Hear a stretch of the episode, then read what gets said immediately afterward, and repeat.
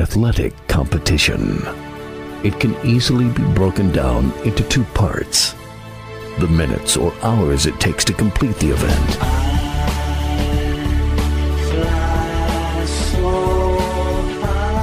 Then weeks, months, and years of joy or heartbreak.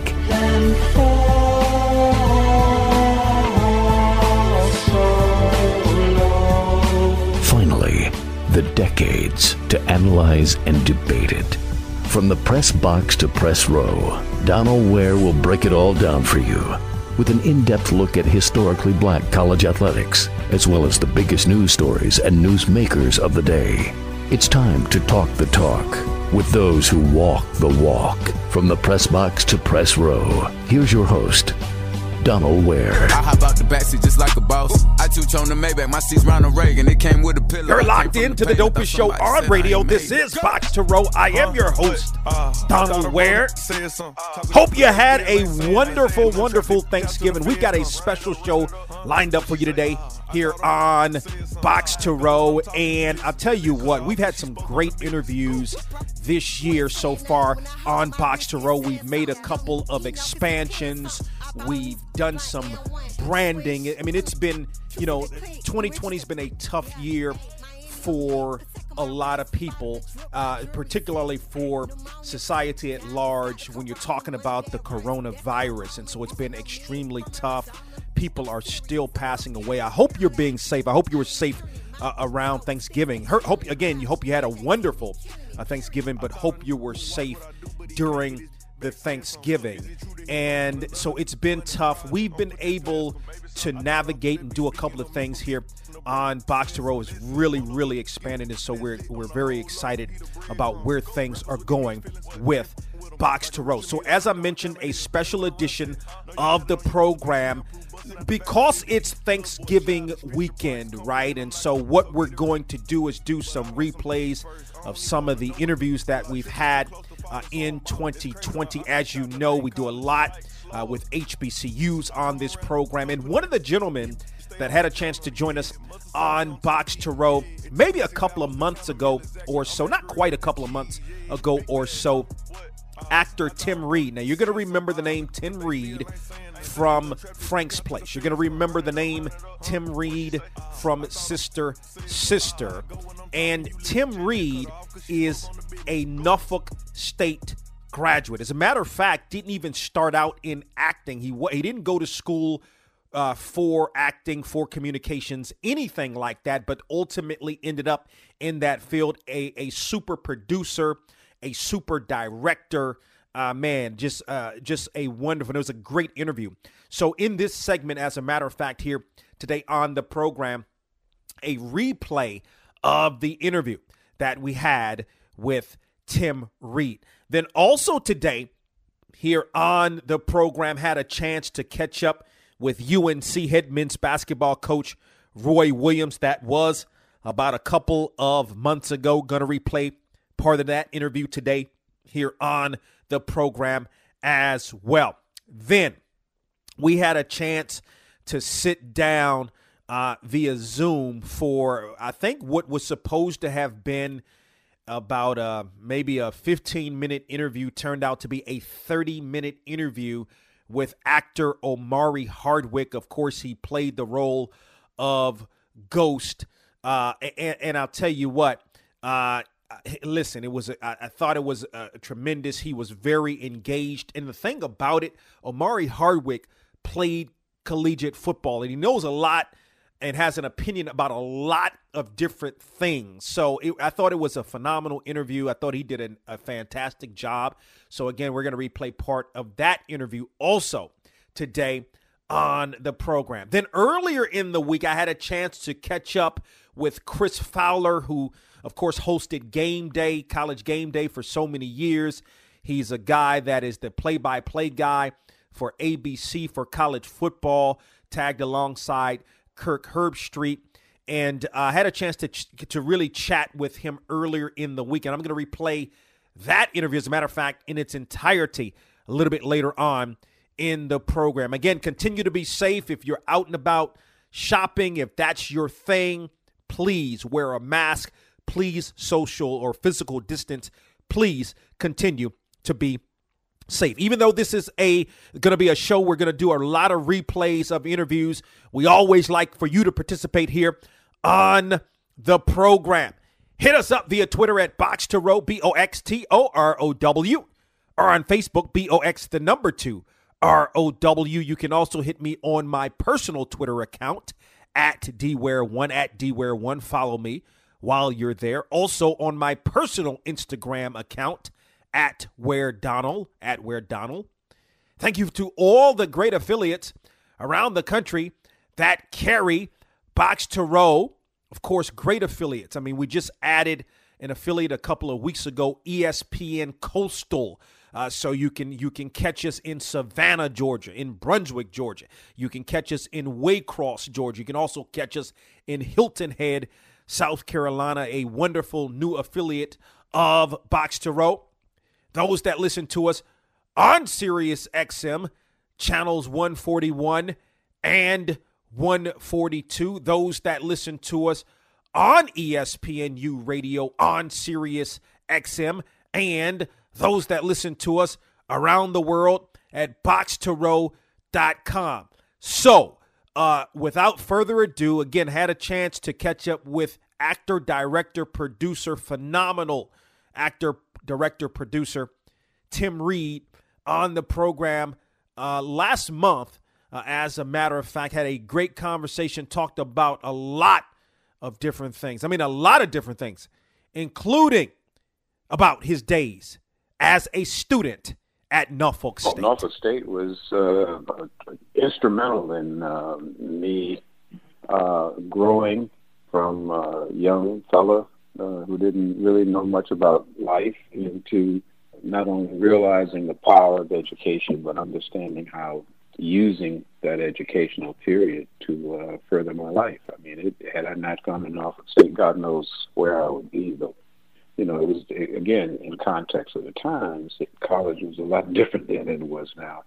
Uh, there was a lot. The uh, the faculty members had a lot more power, and they exercised that power, and they were very demanding, more so than now. You know, you didn't get a trophy for third place back in those times. You had to be first place to get a trophy. Uh, you didn't get, you know, they didn't just give you grades because they didn't want you to have the emotional depression of failure. You had to kick it. You had to have a certain amount of passion, and and it was up to you. And they were hard on you. And I look back now and I thank God for it. Um, the instructors that uh, were there for us. Uh, it a different time, and they were they were they were very serious about seeing that we had the, the, not only a good education, but that we rose up to the challenge. And it was because of that that I was able to leave, and because uh, this was during the civil rights era, you know, uh, and uh, uh, I was one of the first people uh, uh, out of my community to take advantage of the passage of the Civil Rights Act and, and all those things and become employed in a company that prior to that had never had a black person at major corporation, EI DuPont. They had black people in the factories, but not in management training. And uh, I would not have survived had it not been for the training and the experiences that I I uh, had at Norfolk State University. We went up against when I graduated. I went into training from DuPont. Every uh, person in my class, there were about 14 of us. Not all of us made it, but there was there were people from who had graduated uh, from Stanford, Michigan State, Georgia Tech, MIT, and there I was from a little old place called Norfolk Division of Virginia State College. We weren't even a full college then, and yet I managed to not only survive but prosper. And uh, I was one of only I think 12, 10 or twelve to make it through the training program. Were, so were you there when Bobby Dandridge was was at Norfolk State?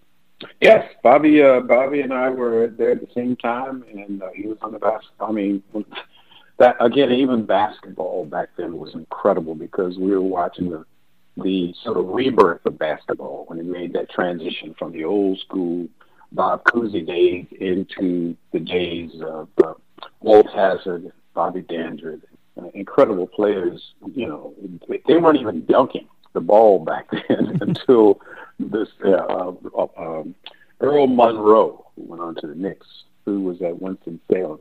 Till this day, the best basketball game I've ever seen in my life was played in uh, at Norfolk State between Norfolk State and uh, Winston Salem University. It was it was a phenomenal game, incredible. Old timers who I meet up with often that that game will come up and we talk about it. Uh, it was it was different times. Do you do you get back? I, I mean, I'm assuming you went to the CIAA tournament during that time. Do you get back much?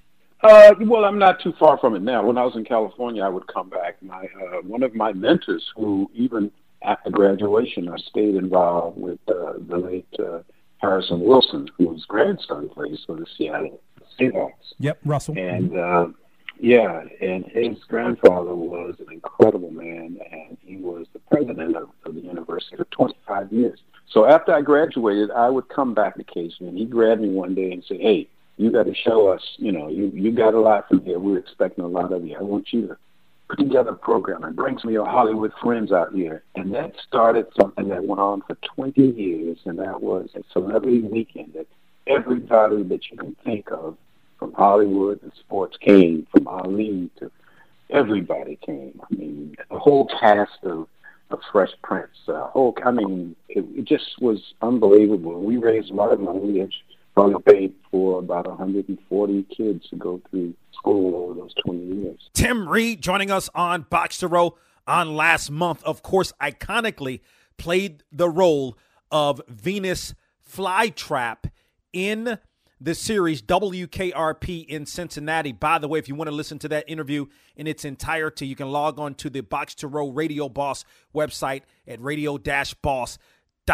He talks about how how uh, his relationship also with Bob Marley. Special edition of Box to Row. I'm your host, Donald Ware. Up next, a conversation with UNC head men's basketball coach Roy Williams.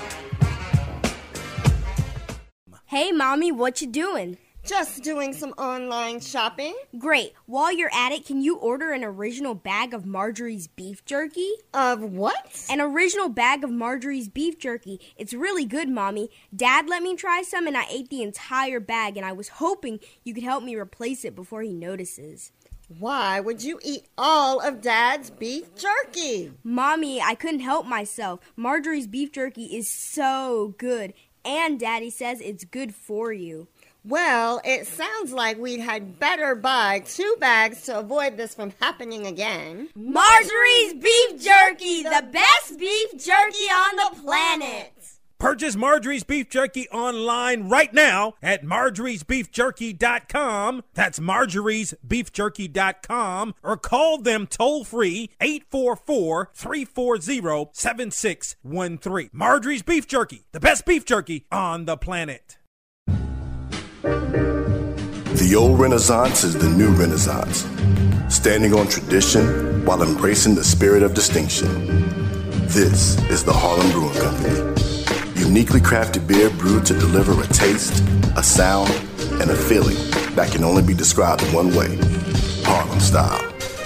So come and take a trip on the A train with our Harlem Sugar Hill Golden Ale and our Harlem Renaissance Wit Beer, the neighborhood original. Sponsored by Harlem Beer Distributing North Carolina, served in total wine all over North Carolina, Fresh Market in North Carolina and Virginia, Weaver Street Market in Raleigh, Durham, Carrboro, and Hillsborough. You can also purchase in Durham at Zweli's, Saltbox, Sam's Bottle Shop, and Bull McCabe's, and in Greensboro at Elm Street Lounge and Cooper's Ale House.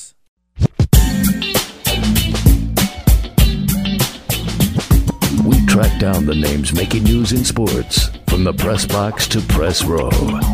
It's Donald Ware from the press box to press row. Happy Thanksgiving weekend and welcome back to Box to Row. Special Thanksgiving edition of the program. Well, as I mentioned a couple of months ago, had a chance to catch up with UNC head men's basketball coach Roy Williams. We talked about the national championships. We talked about a number of different things. And one of the things we also talked about was his relationship with former Georgetown head men's basketball coach John Thompson. Coach Thompson, uh, I've never called him John in my entire life, just like I never called Coach Smith Dean, and that uh, I would never do it, and I still won't ever do it. But uh, uh, sometimes I would refer to him as Big Big John because Little John or John the Third would be standing there with him, kind of thing. But uh, he was a great mentor of mine, uh, a personal friend of mine, a guy that I really enjoyed uh, a guy that even called me last year during the season and said stop beating yourself up too much. And uh you know he's a guy that cared about me. He was really really close with coach smith. Uh, that friendship was one of the most genuine things you can ever have and something that uh, I admired. uh, but Coach Thompson was uh, a guy that my first or second year at Kansas, I went and watched some practices. I went back to Georgetown and watched them practice and sat with him after the practice and loved visiting with him. Uh, we'd sit together sometimes on the road and watch games. Uh, uh, just enjoyed him immensely, but he was a leader and he was fantastic on the court, fantastic with his kids and he was far better off the court. He was one of the leaders in not only just the coaching profession, but uh, a leader that every guy or girl uh, that were in charge uh, or in a position of uh, control or con- uh, of young kids.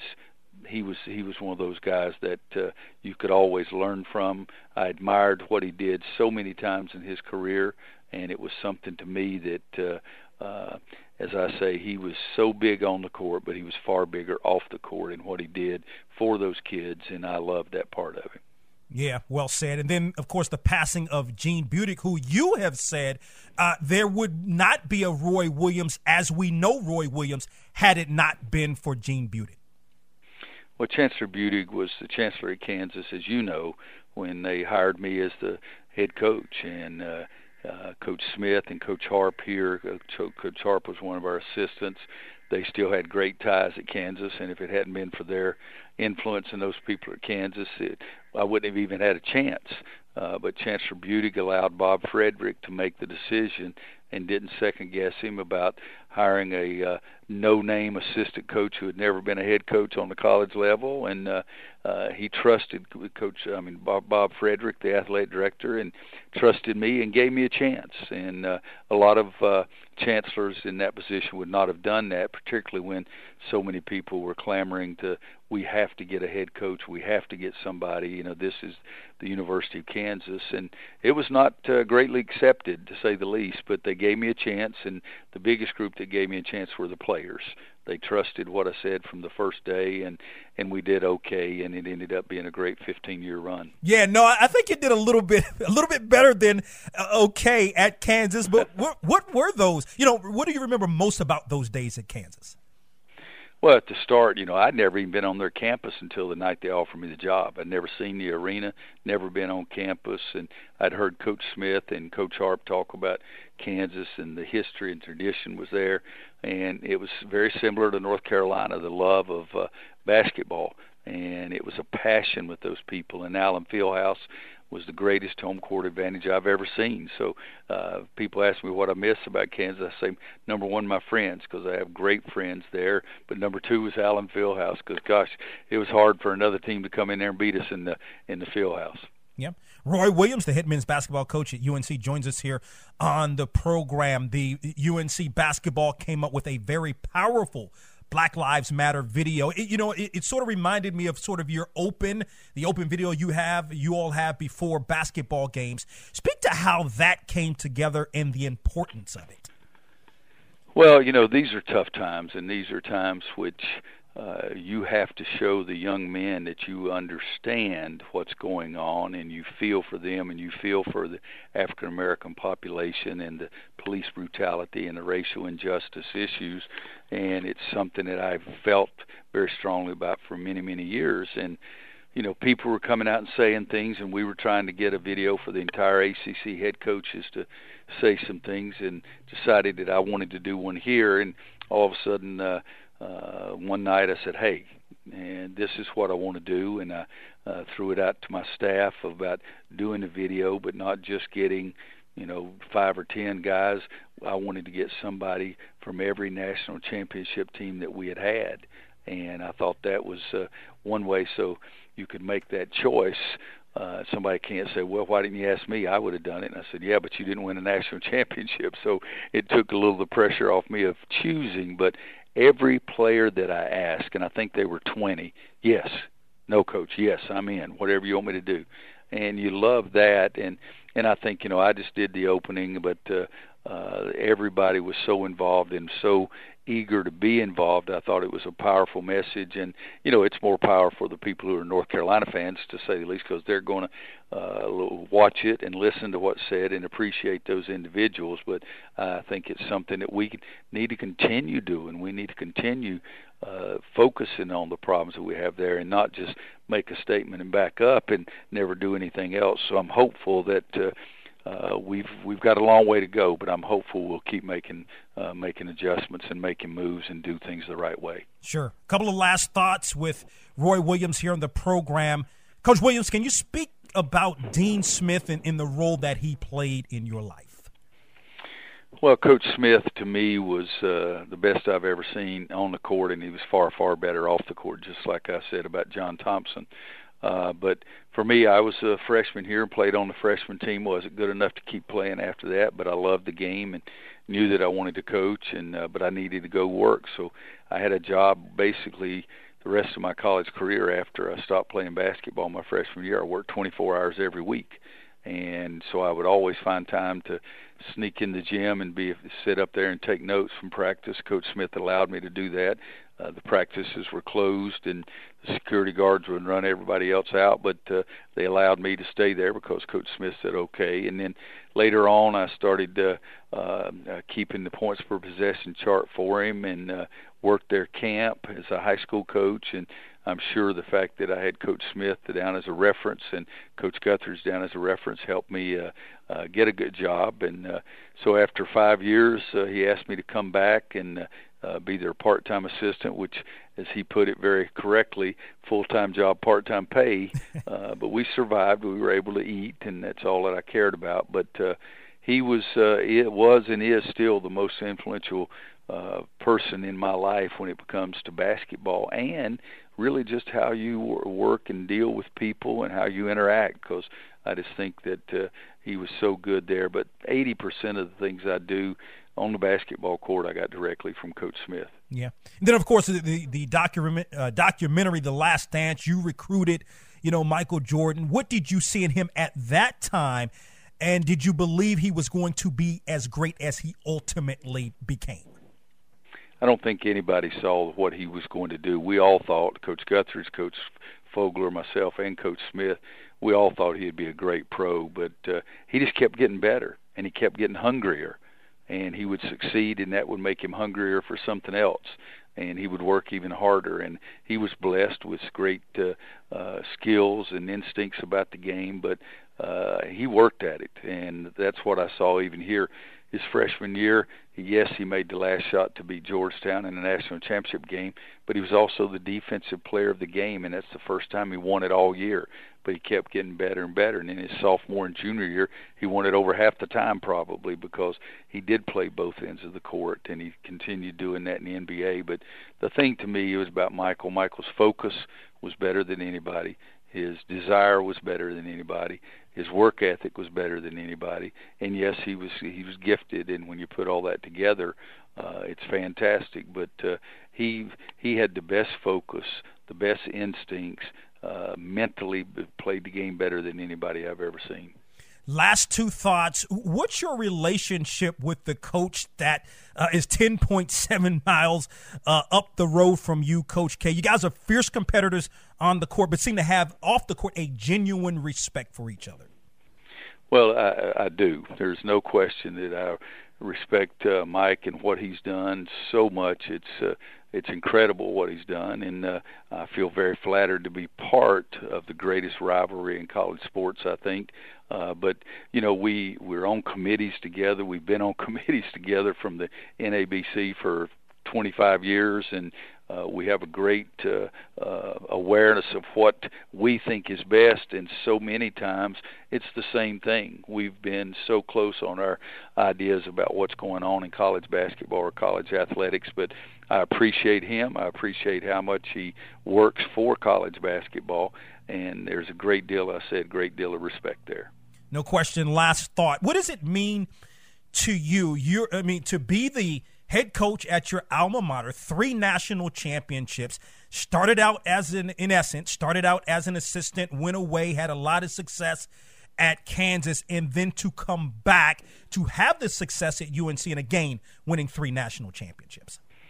Well, feel very lucky, and uh, feel like I've been blessed with uh, some players who have played incredibly well for us and stayed incredibly focused uh, in some uh, fantastic runs down to uh, five Final Fours, and you said three national championships. But I do. I feel incredibly lucky, and every day I feel that way, and every day I try to make sure that I don't uh, cheat this university by not working and doing everything I'm supposed to do. And uh, I guess I still coach out of fear, fear of failure or or whatever. But it's it's something that I do feel like I'm a lucky person. What sort of preparation uh, for you, the Tar Heels, like as you you know, try at least and prepare for a 2021 season? It's uh, uncomfortable because you don't know what's out there right now. Uh, the council is meeting today and tomorrow, and we think we'll get some guidance on when we can start practice and when the season will start. But they may postpone it themselves and trying to get more information. So it's really hectic. There's not so there's only so many things you can do. You can work with your team four hours a week, and uh, uh, and that's it right now. Uh, since the guys came back to school, uh, we haven't done any five on five past two times in uh, early July, and then we even quit that. Just getting a lot of shooting in, and we needed some shooting the way we shot the ball last year. So maybe that's going to be good in the long term. But we've been doing a lot of shooting. UNC head men's basketball coach Roy Williams joining us on the program a couple of months ago. Up next on this special edition, the Thanksgiving weekend edition of Box to Row, a conversation with actor Omari Hardwick. You're listening to From the Press Box to Press Row. That is the voice of Kevin Durant. I'm excited I get to play for them. They support us in everything we do. You know, it's a joy to you know go to work and and know that you're gonna be uh you know they're gonna cheer for you as loud as they can no matter who you're playing. I'm talking about none other than Serena Williams. That was definitely one of the better matches I've ever played. I've had it just like that. You know, it's really focused, just really you know excited. He's Chadwick Boseman, and he joins us here on From the Press Box to Press Row. You are in fact a graduate. What do you remember most about your days at Howard? Howard is like one of those experiences where you know it's a it's a bubble. You know it's a it's a special moment. Like I had some great teachers. Phylicia Rashad was one of my teachers. You know, I just remember being nurtured to respect black writers, black directors, black actors, as well as the classics. So you got the full scope of what you should experience, and I think that's unique to Howard. I just love the fact that they respected the full scope of it. Keke Palmer joining us here on the program. I, I've grown in a lot of different ways. I think I've definitely grown as far as my age progression, and that shows that I've literally grown, I guess, on screen, and people have seen me from, you know, a young kid to coming of age into an adult, and I feel like slowly but surely they're not taking that Akeelah memory out their head, but realizing Akeelah is also has, you know, has grown up. I don't ever want to be typecasted as just the sweet wholesome girl. That is the voice of Steph Curry. Your progress from Davidson to now with Golden State. Where I've come from in high school into a small D1 college at Davidson. Uh, it's a great story, and uh, I'm just having fun, you know, living my dream and riding the ride. At the voice, of course, of T.I. It's some hard times down in the ATL, though, Ti. Yeah, and that is understood. It wouldn't be the first. wouldn't be the first nor the worst. But you know, you got to stay down with the home team, though. You know. Nah, no question. I'm, I'm still, I'm still down with the Skins, man. What can I say? They're, they're not doing too well right now. Well, like you know what I mean. We gotta, hey, hey, hey, look, man, we gotta, we gotta hold it down so we can, so we can get it back right again. that is the voice of Maria Taylor, ESPN college sports analyst. College Game Day is a show that I grew up watching, a, a show that I've always loved. I knew that when I was um, able to join, I was more than excited. I found out the same week as I turned 30, and it's just something that I never dreamed I would be a part of, but something that I'm so thankful to have under my belt to have done for an entire season. And there's nothing like it, honestly. Hello, I'm Joss Stone, and I'm here chatting to Donald on Thunder Press Box to Press Row. Kemba Walker. There's a lot more poise now. You know, um, the game is slowed down, so you know I kind of know what to expect. I've been watching a lot of film on our offense and you know what plays I can make. You know, I'm just trying to make the best plays possible. When I draw second defender to me, um, I know my job is done. I try my best to find the open guy. You know, the difference is guys are making shots. That's been the biggest difference. I'm talking about none other than Common. Well, I ended up at Sam just because I wanted to major in business, and FAM, you had the illustrious School of Business. And I mean, I played high school basketball, but at one point my career kind of rounded off because I got injured and I wasn't getting as much playing time, so I became impatient. I went to school first starting off with general studies, then I found out that business was the key. That's what I wanted to do. I got into the School of Business, and it was definitely a great learning experience for me. She's regarded as the best gymnast in the world. She's Simone Biles, the ESPN swimsuit edition. Actually, really fun. Like to be honest, me and Allie had a lot of fun. We were like, oh, of course, like we're in the best shape of our life. We're feeling confident about our body, and we hope that other young girls and women like feel that being strong is still beautiful. So that's what we kind of try to do.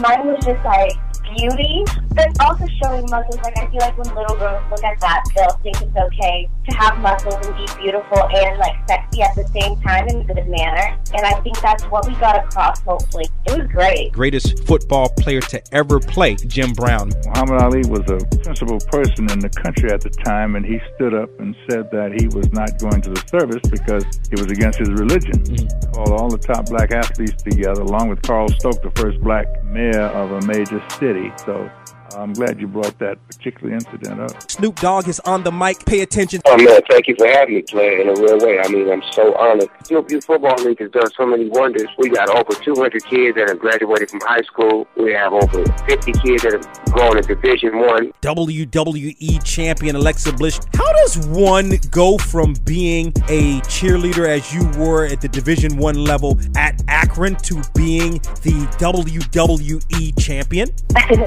well, uh, after I cheered in Akron, my uh, trainer had told me that WWE was having a tryout. So, and they knew I was a fan. So I went online and I submitted a video to WWE.com. Um, I didn't think anything would come of it, but then I was called and given a tryout. And then after I tried out, I was signed to NXT, and it just kind of became a roller coaster from there. We're joined by the one and only Jerry Rice. What do you remember most about those days at Mississippi Valley State? What is going on at Mississippi Valley State University?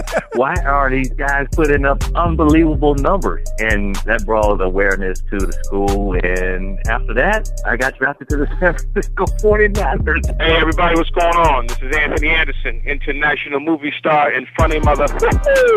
and you're listening to From the Press Box to Press Row. From the Press Box to Press Row is the sports talk show that is the voice and the talk of HBCU sports with a flair for pro sports talk and entertainment. Check the show out online at www.boxtorow.com. That's From the Press Box to Press Row, real, relevant radio. Actor Omari Hardwick played the role of Ghost in Power, and he's had so many other uh, great uh, performances, film, television, etc. And we had a chance to catch up with Omari Hardwick last month here on Box to Row. Talked with him about a number of different things, including his playing days, collegiate football at Georgia. So my first question is Georgia and Alabama is coming up on Saturday. I know you got to be hyped for that, right? Definitely a contender, but I feel like Kirby's got to, you know, get past that point that we've all seen, which is the sphincter getting a little tight as it pertains to him going against his his mentor. Man, yeah, it's been a thing with with the Crimson Tide coming to see him, and in two of those games we were right there in it. That being the national championship, and the and the other uh, national championship. So it is, it is be interesting, man. I'm going for my dogs. You know, I wish I was there. I wish I could watch it, and I should come back on and talk to you after that. You know what I mean? Like, we should have a conversation post that game. We sh- we need to. We should. Yeah. Uh, does it matter that Nick Saban not going to be on the sideline? Like, does that does that? I mean, I know you. I know you don't care one way or the other, but does that matter? No, I don't think it does. Okay. I don't think it does. I think, um, you know, you talk about some of the great coaches that ever existed in the NBA. You know, we talk about the the Phil Jacksons and and obviously Popovich and you know what Pat Riley's been able to do, the great late uh, Red Auerbach, and you know just different staples in that world. Uh, Larry Brown to me, um, you know, and and then you think about obviously in, in college basketball and college football, you have respect of those incredible coaches. Well, Nick Saban, as you know, is nothing short of perhaps um, one of the greatest coaches, period, generally speaking, for any sport, collegiate or that professional level that um, that ever lived. And so the thing that stands out for me with him is the process, right? He's always talking about the process. Um, and I'm no stranger to that, being an athlete, being a former football player, but also as a as an actor, I, I, I tend to think in that same way on set, the process. And if you don't cheat the process, the process won't cheat you. So I don't think his physical presence on the sideline is necessarily um, as needed as it would be for some coaches, because I think his process and what he's done preemptively in terms of his craft and, and what he's got his coaches being aligned with and obviously the players therefore being aligned with, I think it speaks for itself. So we just need to show up and, and show out. And again, I think uh, my, my former teammate really needs to embrace that he's in the conversation with being one of the great coaches and that being Kirby. Yeah. Because I think he gets to a place where he looks at that guy as, you know, this is a guy that sort of taught me so much. He's a mentor of mine. And I think we're at a good place where maybe this is the year that Kirby finally figures out, you know, how to how to drop the gauntlet on his on his mentor, whether he's on the sideline or not. Yeah, no, no question about it. I mean, you were a good football player at Georgia, had an opportunity at the National Football League. What do you remember most about those days at Georgia? Oh, um, I would say the humor, right? Because the level of grueling, um, very demanding schedule that you're constantly going through, inclusive in that is being awakened with that damn bullhorn at 5 a.m. to run, to work out, and to end the night with film sessions, and that night being closer to 10 p.m. And the training table days, uh, the humor just being swung around between the the locker room banter, of course, which Michael Jordan says, you know, respective to his world, he he often missed most those days in the locker room, all the way to uh, again at the collegiate level, being in the in the, in the at the training table and sitting there in the cafeteria and getting it in away from the rest of the student body. Like I miss that. I really do miss the camaraderie. I still get it in with Terrell, uh, you know, and, and TD and Champ Bailey and Travis Stroud, Robert Edwards, those guys, Hines Ward, those guys are very close to me. So I can still get it in a bit, but it's a little different than when we were, you know, between the hedges. It was it was special, man. Man, think about just think about all those names that you mentioned. that that was a special time. Like who who, who was your I, I, don't remember who was your coach. Um, you know who, who was your coach back then, and, and, why did you go to Georgia? Was like Herschel Walker your like why did you go to Georgia? Right, yeah. So ironically, um, I was recruited by a lot of schools, uh, and then the three, the four finalists were Ole Miss, Furman University, mm. Furman University, Ole Miss, right. um, Duke University, Duke, okay, Duke University, and then Georgia. So the irony is, at that time, coming out of a private school, but having grown up in the very black Decatur, Georgia, going to a predominantly white school.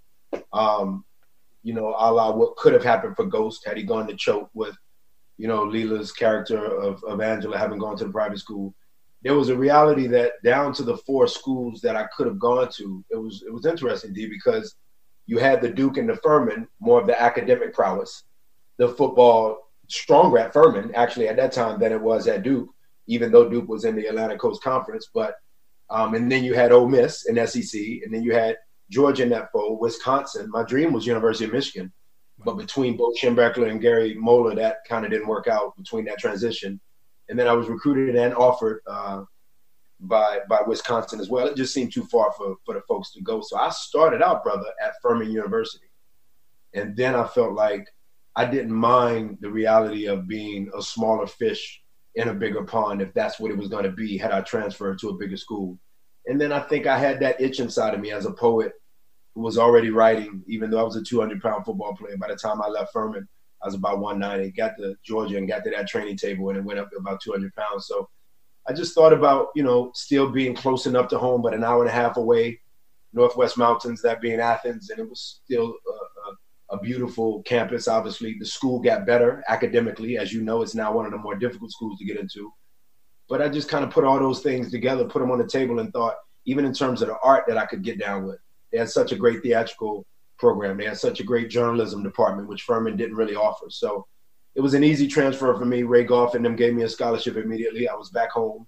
And uh, again, as much as I thought I could be a small fish in a bigger pond, I, I wasn't necessarily that small. I, I, I absolutely learned in a very humbling way that I was kind of prominent on campus and not just on the football field, but in terms of all the things I did. So those days at Georgia were just such a glorious time for me. But those guys, man, those guys that I forementioned that you say are heavyweight names, even down to the acting, at those points, D, when I was in school, they were the big names. Terrell, Champ, Ron Bailey, his brother. Um, you know, again, Robert Edwards Hines, Travis, Terrell Davis, we would spend hours talking about what he thought I could be if I went the route of, of art. Definitely thought I could get a shot at football. Kind of maybe thought I'd play three to seven and then be out. And of course, I didn't even get it even to the three point before getting out. But Georgia was was a timeless moment for me.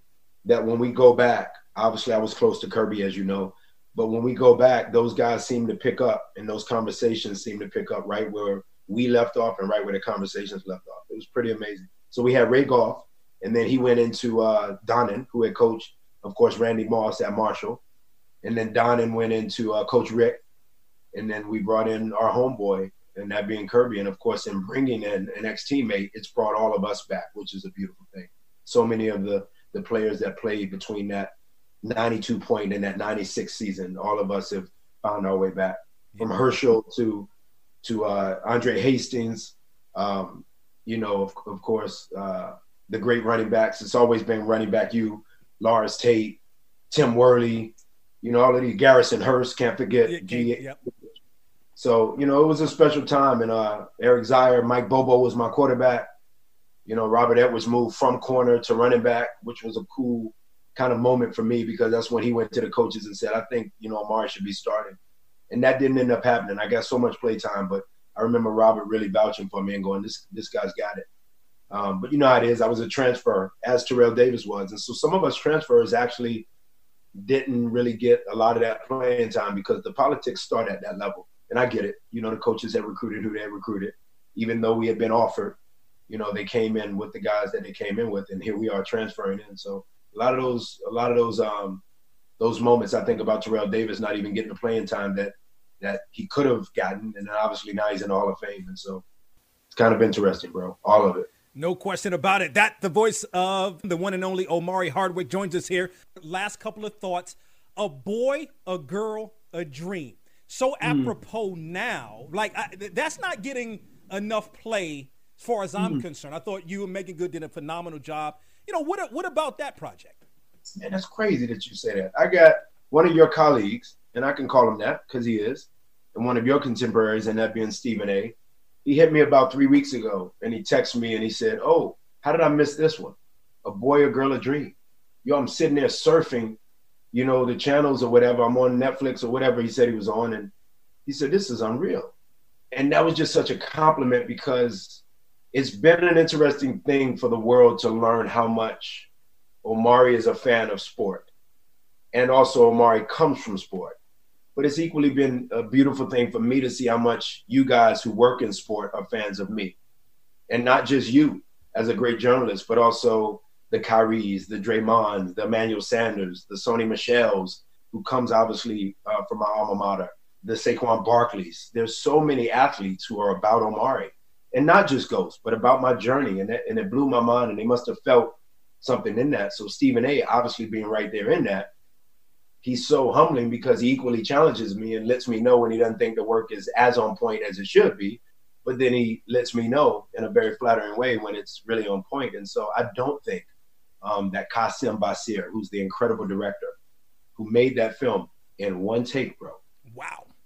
There's no cuts on that.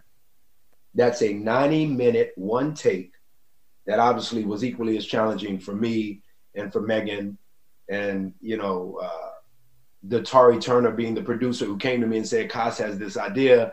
And I knew Qasim Basir. He had done this great uh, movie called Mooz-lum and did a great job with that. And I was friends with him.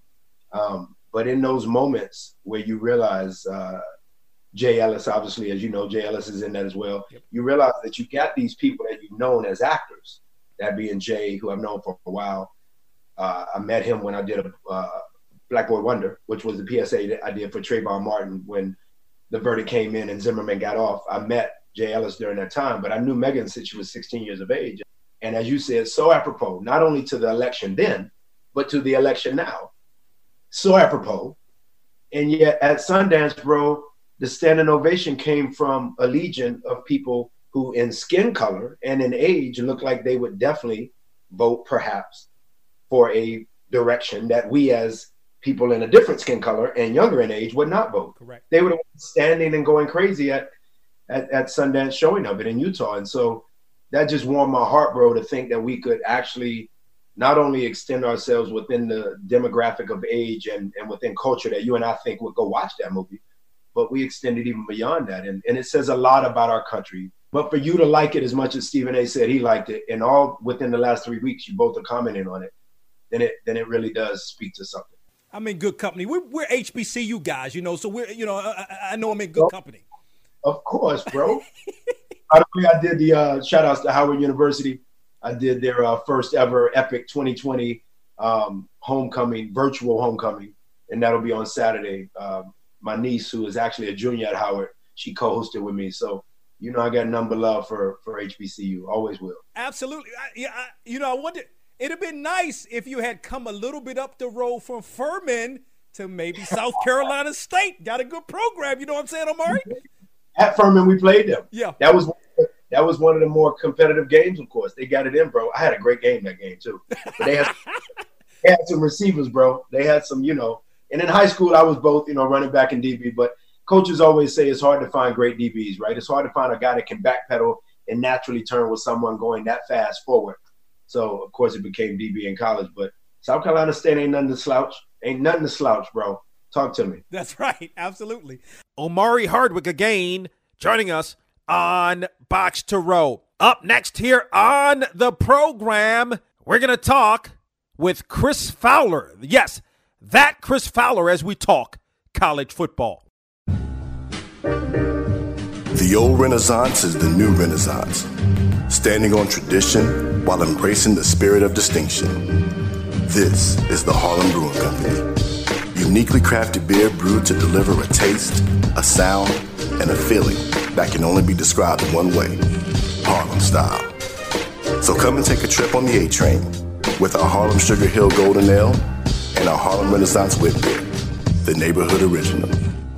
Sponsored by Harlem Beer Distributing North Carolina, served in Total Wine all over North Carolina, Fresh Market in North Carolina and Virginia, Weaver Street Market in Raleigh, Durham, Carrboro, and Hillsborough. You can also purchase in Durham at Zweli's, Saltbox, Sam's Bottle Shop, and Bull McCabe's, and in Greensboro at Elm Street Lounge and Cooper's Ale House.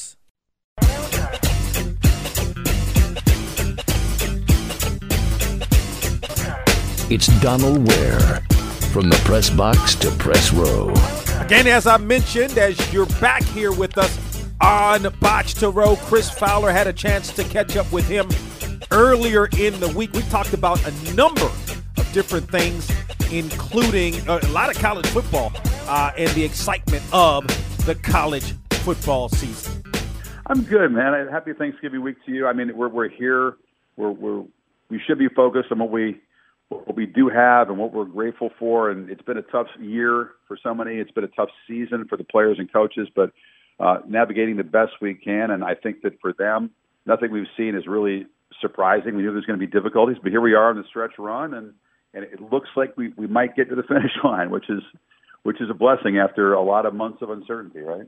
Yeah, no, no question about it. And of course, on on Saturday, I mean, you know, the the Alabama Auburn game is generally that game. Maybe not as much this year, but you know, we we who knows? Auburn could uh, could come out and, and and handle Alabama. But I want to start here with you. Any reason to think that this initial college football playoff ranking, we won't see Alabama, Notre Dame, Ohio State, Clemson, particularly uh, in light of the fact of uh, who's sort of behind uh, those four right now, maybe not doing as well. I mean, it'd be a shock if those weren't the four teams in some order. Sometimes that's the key issue when the committee gathers and when they put out that first set of rankings. The big question is, okay, you know, who's four, who's five, or you know, I, think that the order of one through four will be more fluid than ever this year. First of all, these teams have all shown that they have weaknesses and flaws, and they're not unbeatable, including Alabama and Auburn. I mean, that's the kind of rivalry game where it's in Tuscaloosa, but it doesn't mean as much as it usually does. The crowd isn't packing that place with a 100,000, and Auburn is certainly capable. And Alabama is, it's not like they have, you know, one of the great vintage defenses they've had. Now they're hitting their stride, and they're a favorite for a reason. But those four teams, I think, are going to be there. And then, then we'll look and see tonight. The key issues are you know, how high ranked is Cincinnati. Uh, Florida's going to be right there. Florida, the, the Florida versus A and M thing. The Gators should win their last three. Should play Alabama for the conference championship, and if they win, obviously that's a no-brainer. And the SEC might get two teams in if Alabama has just the one loss. But if Florida loses for a second time, um, they'll still try to make a case versus the other teams out there but it won't be as strong a case, that's for sure, especially if they get whacked. That that game will matter in Atlanta, how the SEC uh, stretch run plays out. Um, and then, you know, Wisconsin would have been very much in the conversation had they not fallen flat against Northwestern. But there's still a lot to be sorted out. But I don't think there's great suspense about the first four at all. Um, let's just let's just see what it looks like beyond that.